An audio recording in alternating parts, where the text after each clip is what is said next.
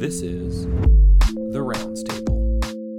All right, welcome back, Rounds Table listeners. Uh, this week we are talking a little bit on semaglutide and a little bit on enoxaparin. They're both kind of injections, but the first trial is not of an injectable semaglutide. So we are themeless. John, what article do you have up for us first? Uh, so, for our themeless episode, first, we'll talk about oral semaglutide 50 gram taken once per day in adults with overweight or obesity, the OASIS 1 randomized control trial. This was published in Lancet August 2023 by Knop et al. Yes, and I met this first author when I was in Copenhagen. I, think uh, first name is Philip. Very cool guy. Like uh, just like your sort of prototypic like cool Dane. Uh, that's Philip. So wicked to see that he's you know published a really impressive trial. Anyway, John, what was the research question here? Yeah, well, it's a pretty cool question. It is what is the efficacy and safety of oral semaglutide for treatment of overweight and obese adults without type 2 diabetes? And why was this important? Uh, well, I mean, you and I and the rest of the world have heard of semaglutide in another name, perhaps as Ozempic, and I don't even what do they call them, like the uh, for obesity indication, Wegovy or Wegovy, whatever it is. But we know that semaglutide has really been a game changer for weight loss. Patients can lose you know, 15 to 17 percent of their body weight on average, but of course, it is a once weekly injection. Um, there's a consideration for whether or not oral options might help facilitate uptake, as there are estimates that only about you know one to three percent of people who would be eligible for anti-obesity medications, including things like semaglutide, actually receive them. There is pretty reasonable data to show that oral semaglutide has similar bioavailability to the injection, uh, and so these guys wanted to study well what is the benefit in the setting of uh, using oral semaglutide for overweight and obese adults without type 2 diabetes. All right. And what was the study design here? Uh, this was a double blind, randomized, placebo controlled phase three superiority trial. There were 50 outpatient centers in Asia, Europe, and North America. Patients were aged 18 or older, BMI at least 30, or they could have had a BMI from 27 to 30 if they also had certain weight related complications, things like hypertension, diabetes, OSA, cardiovascular disease. And they also had to have had an attempt at some prior weight loss before. There were a few exclusion criteria, including if there was a change in body weight 5 kilograms or more in the 90 days before screening. They also excluded people with previous or planned weight loss surgery, uh, as well if you had type 2 diabetes, uh, you were excluded. Patients were randomized one to one to oral semaglutide, and the maintenance dose was 50 milligrams or a visually identical placebo. It was given daily for 68 weeks, and there was also an adjunct of lifestyle intervention that was given to both arms of the study. When it came to the lifestyle component, uh, it included counseling, uh, but also, you know, a 500 kilocal deficit in a caloric intake per day,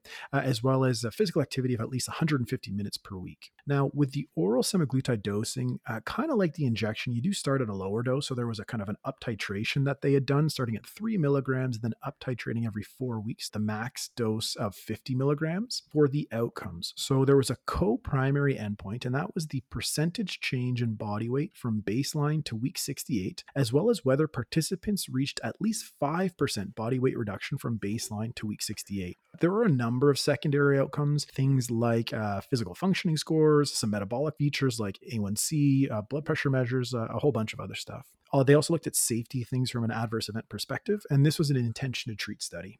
All right, so double blind, randomized, placebo controlled trial of oral semaglutide for adults age 18 and up, BMI of at least 30, and they couldn't have diabetes, they couldn't have upcoming, you know, surgery a plan for their weight loss and they were followed for 68 weeks and a primary outcome essentially related to the change in body weight. Is that right? Yeah, that's correct. All right. And what did the patients look like? So, from September to November 2021, they screened 709 participants, and ultimately 667 were randomized to either oral semaglutide or placebo. Uh, 82% of patients completed treatment, and 76% were able to get onto that maintenance dose of 50 milligrams. So, average age was about 50 years. Body weight on average was 105 kilograms. The average BMI was 37.5. Uh, 74% 84% of the patients were white and 73% were female. They had a number of uh, comorbidities. So 46% had hypertension, 40% had dyslipidemia, 14% with OSA. And then, you know, the majority, because, you know, as you might recall, you could have been either a BMI over 30 or a BMI from 27 to 30 with comorbidities. But the majority of the patients here, 613 qualified based on that BMI over 30 alone. Okay, and 613 divided by how many patients? Oh, like almost all of them. Pretty much all of them. So 667 are randomized. Gotcha. Okay, cool. And what did they find? the main finding was that those on semaglutide had a 15% reduction in body weight at week 68 compared with 2.5% reduction in the placebo group. Uh, looking at the percentage of weight loss, 85% of patients in the semaglutide group versus 26% in the placebo group lost more than 5% of their body weight. And then, you know, the numbers are just even more impressive for larger percentages of their, of their body weight, as you might expect. So, for example, 69% in the semaglutide group lost 10% or more of their body weight compared with only 12% in the placebo group. For the secondary outcomes, you know, not the main focus, but some interesting findings. You know, there were improved physical functioning scores. They found improved blood pressure control, lower A1C, as you might expect as well. Uh, when it came to safety, so 92% of patients did report adverse events in the semaglutide arm, but 86% of patients in the placebo group also reported adverse events. There was certainly a signal, though, that from a serious adverse event perspective, no major difference 10% in semaglutide versus 9% in placebo, but there were higher rates of mainly GI side effects uh, in those taking oral semaglutide. And that included things like nausea, vomiting, constipation, diarrhea. And they did tend to peak at around the maintenance dose phase there was a signal as well that they looked at for rates of neoplasm. And um, there was a question if there might have been a slightly higher rate of a, both benign as well as malignant neoplasms, 9% in the semaglutide arm versus 5% in the placebo group. All right, gotcha. So, I mean, incredible weight loss, some adverse events for sure. There is this sort of lingering question about whether or not GLP 1 analogs might be associated with an increased risk of certain malignancies, mm, in particular what I've seen is thyroid. But anyway, this is a randomized trial. It's relatively small and it's all about the primary outcome. Anyway, any main limitations here? I mean, I think this is a really well designed study. You kind of already commented on one. It was a relatively smaller trial, all things considered, but hey, like 15% is quite an impressive finding. And I think they did a good job uh, in the design of the study itself. As with all of these weight loss studies, we don't really know what happens in the future, uh, both from like a weight maintenance perspective, like, you know, are people probably going to have to be on semaglutide for the rest of their life or not? We don't know that answer. Uh, we also don't know about that, that question for like the neoplasm signal because I think you're right. Maybe it's like a black box warning specifically for a type of thyroid malignancy that was most, I think it was actually detected in like an animal study of all things, but nonetheless. And in the news, I don't know if you saw this, but comment about suicidal ideation being more common among semaglutide users. For what it's worth, in this trial, they found no difference from a psychiatric side effect perspective, which I think is important. The other kind of not so much a limitation, but just maybe a reality of the medication itself is that one, you've got to uptitrate the dose. I mean, of course, you had to do that with injection semaglutide anyways. But with the oral maintenance dose, it has to be done in a fairly particular way. So you have to take it with no more than half a glass of water with no other food or oral medications for at least 30 minutes. Otherwise, it limits its effectiveness. Um, and so it just makes you wonder like in the real world, for patients who have other comorbidities and take other medications and can't take the drug as precisely as they would in the trial, might we see perhaps not the 15%? Maybe it's going to be less, but still, I think we would still see a fairly impressive weight loss. Yeah, it's pretty incredible incredible. And you're right. So the specific malignancy was a medullary thyroid cancer identified in rats. Um, so, you know, whenever there's a signal for cancer in these preclinical studies, uh, definitely that's going to show up on the drug label. So, you know, that warning exists for if you have a family history of medullary thyroid cancer, this is probably not the drug for you. Uh, it's a pretty rare cancer, though.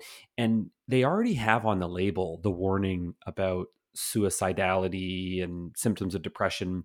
They have that for almost every drug for for um, obesity because they know how commonly those symptoms exist for individuals who have obesity, regardless of whether or not they're getting a medication. Anyway, what's the take home point here? So the take home is that oral semaglutide leads to significant weight loss compared with placebo for patients who do not have diabetes. Yeah, incredible stuff. And is this practice changing? This is going to be practice changing, I'm sure. You know, it's a pill. I guess the big question is what about cost? Because that's going to be important. The other thing, too, just thinking out loud, is I wonder actually what would have better compliance. You know, is it easier to actually just take a once a week injection instead of taking a pill every day? I, I don't really know how that might play out for what patients would prefer and what they'd be able to adhere to.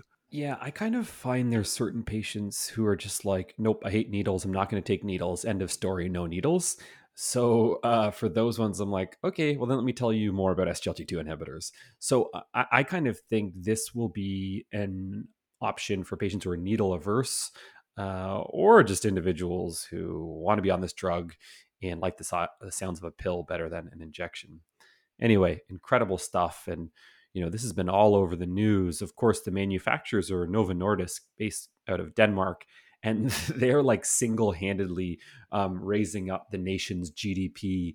Um, the the drug company has reached like blockbuster status, and it's like um, they they single-handedly are like the biggest economic driver now in Denmark. That is pretty amazing. Oh my goodness, pretty wild stuff. Anyway, changing gears. Um, this study was from Europe, so maybe that's sort of what connects the two. Uh, this was enoxaparin versus placebo to prevent symptomatic VTE in hospitalized older adult medical patients, the symptoms trial. Uh, and this was published in NEJM Evidence in 2023. Okay, great. What was the research question here? Among medically ill hospitalized patients, does a low molecular weight heparin reduce the risk of venous thromboembolism? Wait a second. You mean we don't know the answer to this already? Uh, why is this important? We hand out DVT prophylaxis all the time on the medical ward. If you look at the data, it's like pretty darn lousy.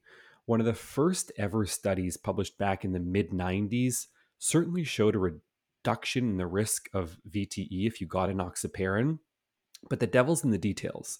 It was predominantly like distal, um, completely asymptomatic VTE, and also these were sick, sick, hospitalized medical patients with a hospital length of stay of at least six days. Um, lots of our patients on the GIM ward do not fall in that bucket. There's lots of patients who aren't all that sick, but they're in hospital. There's many patients who leave within a few days.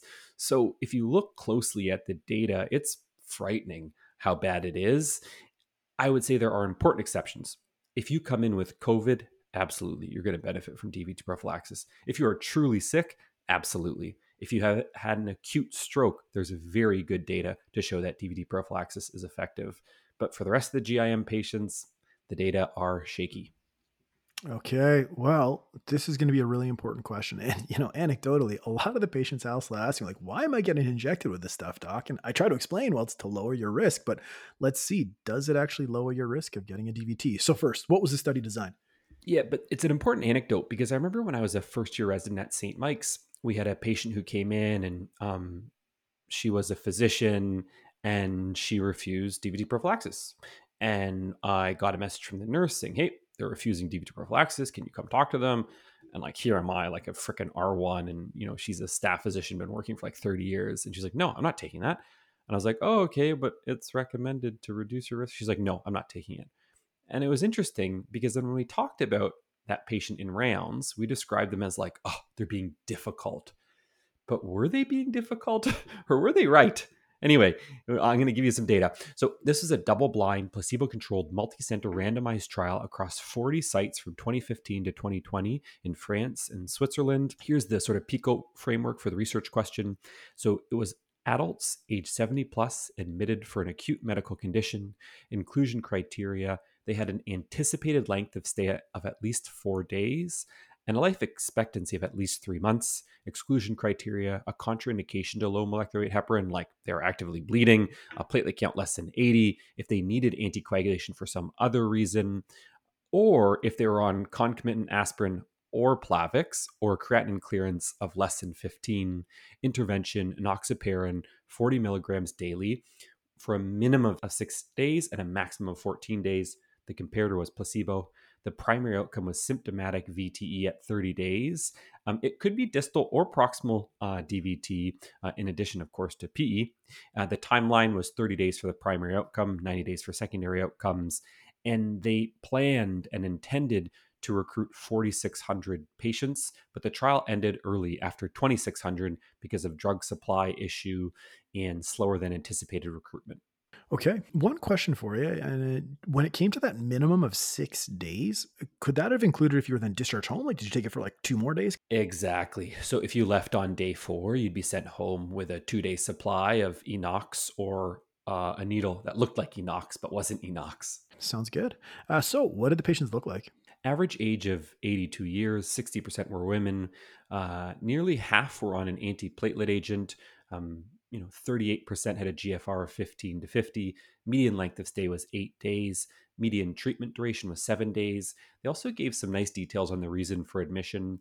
So, uh, most common was acute infection at 20%, uh, loss of consciousness, fall, or fainting at 20%, um, acute respiratory failure at 15%, or general health deterioration at 10%, which is a nice way of saying something that I won't say. Um, so that's what the patients looked like. Uh, okay. What was the main finding? So their primary outcome of VTE at 30 days occurred in 1.8% in the Enox arm and 2.2% in the placebo arm. That's an absolute difference of 0.4% with wide confidence intervals that cross the null. You might be asking yourself, what type of events were these? So, in each study arm, there's about 22 events in the Enox arm, 27 events in the placebo arm. Half of them were PE, and they had similar rates of major bleeding at 1% between the two study arms. Interesting that it would have been PE as the bulk of all events. Uh, okay, um, what are some of the limitations here before we kind of talk about what the take home is? So it was obviously smaller than they had anticipated. This was an event driven trial. So they hoped to have 70 events total, but instead they had that like 22 plus 27, which is 49 events. So they were clearly shy of that. And of course, their sample size was smaller uh, than anticipated. And a really nice rule of thumb that I learned when I was a master's student ideally, in any study, randomized or otherwise, it's nice when you have at least 30 events in each arm it just gives a lot of stability to the point estimate and how much you can sort of rely on these results. So, anyway, they fell short of that, obviously, but it was double blind, it was placebo controlled. This was done on GIM ward. This is really freaking impressive, but that, of course, is the number one limitation here. Okay, what's your take home point? Enoxaparin does not reduce the risk of VTE uh, for older adults uh, hospitalized on a general medical ward with uh, acute medical conditions. Ah, jeez. Okay. It's and it's tricky because like it's almost like you want the data to work. Could you say like there's a signal towards reducing the rate? Like, uh, what are we doing here? Does this change your practice? Yeah. So I think my bias lies a little bit more towards I think this is an ineffective treatment in the first place. So maybe that's why I don't interpret the results of, hey, there might be a reduction in 0.4%, because I think right now, at least in Toronto, almost everyone gets DVT prophylaxis. I think that's wrong. Okay. I think that's really wrong. If anything, we can use the results of this trial. And if your patient ticks the boxes over 70, acute medical condition, they're not on an antiplatelet, you know, and they have a life expectancy of at least three months, then even in this patient population, it's unlikely there's a large benefit. Maybe there's a small benefit, but there's a known risk of bleeding and getting stabbed in the belly every day or multiple times a day. Yeah, I guess we got to rethink what we're doing here. Jeez. Yeah. So the, the majority of patients when I'm on team, I sort of walk around stopping their DVT prophylaxis, starting an SGLT2, starting semaglutide, and I go about my day. Anyway, that is it for our two studies. Uh, on to the good stuff. John, what caught your eye? Uh, well, this usually I try to do something not medically related, but in this case, it's medically related, and hopefully, it's not just a big like news blitz with nothing to show for it. But there's been a press release that there's this new anticoagulation that targets factor 11 of all things. The trial was looking at patients in AFib, and it had to be stopped early due to overwhelming, in quotation marks, reduction in bleeding for patients with AFib. Um, so the drug itself is called abelacimab. I wonder and I hope that we'll be talking about this in one of our future episodes, so stay tuned for more. Yes, this is a very drug company move. Um, they are always happy to put out these press releases when the drug works. When it hurts, they are silent, absolutely silent. So there's a little bit of funny business that goes on with this. Um, Ushma Purohit, who's a resident in Toronto, um, she led this study looking at how often this occurs. I just put in the chat uh, for press releases preempting the peer reviewed manuscript. How often does this occur in big time journals? How often do the results differ between the press release and what actually came out? And some other cool points. But I agree with you. It's very, it looks freaking impressive for sure hey, maybe my good stuff will be this paper. Good on you guys. It looks really good. Let's put the the link to it uh, on the website as well. Yeah, yeah, it was all uh, Ushma and team. Um, my good stuff is truly nothing medical. Uh, this uh, great DJ, uh, his is Chris Luno. Um, I thought he was maybe Danish, but no, he's German. But that's okay. Um, I'll put his YouTube channel in the uh, website, I guess, and uh, just like terrific music to work to, uh, definite house electro feel to it. So that is the good stuff that I have to share today. Pretty good. I will have to listen to it while I uh, check out my trial files episodes. Uh, I did finally sign up for it the other day. I don't know if you saw my email or not. nice, John. Yeah, the, the trial files has been it's been a lot of fun. We're I was chatting with Zane, who you know. Um, we're about to release an IBD trial files uh, and then a nephro trial files because you can really lather, rinse, repeat once the wheels are up and running. Nice. All right, Mike. Well, thanks for this. We'll talk again soon. Awesome. Take care, John. The Rounds Table is hosted online at healthydebate.ca. Follow us on Twitter at Rounds Table. Thanks to our audio editors Emilio Garcia Flores and Arjun Sharma. Also thanks to Amol Verma, founder of the Rounds Table, and Kieran Quinn, the previous director. We'd also like to give a big thanks to Seema Marwaha, editor in chief at Healthy Debate, for all the support.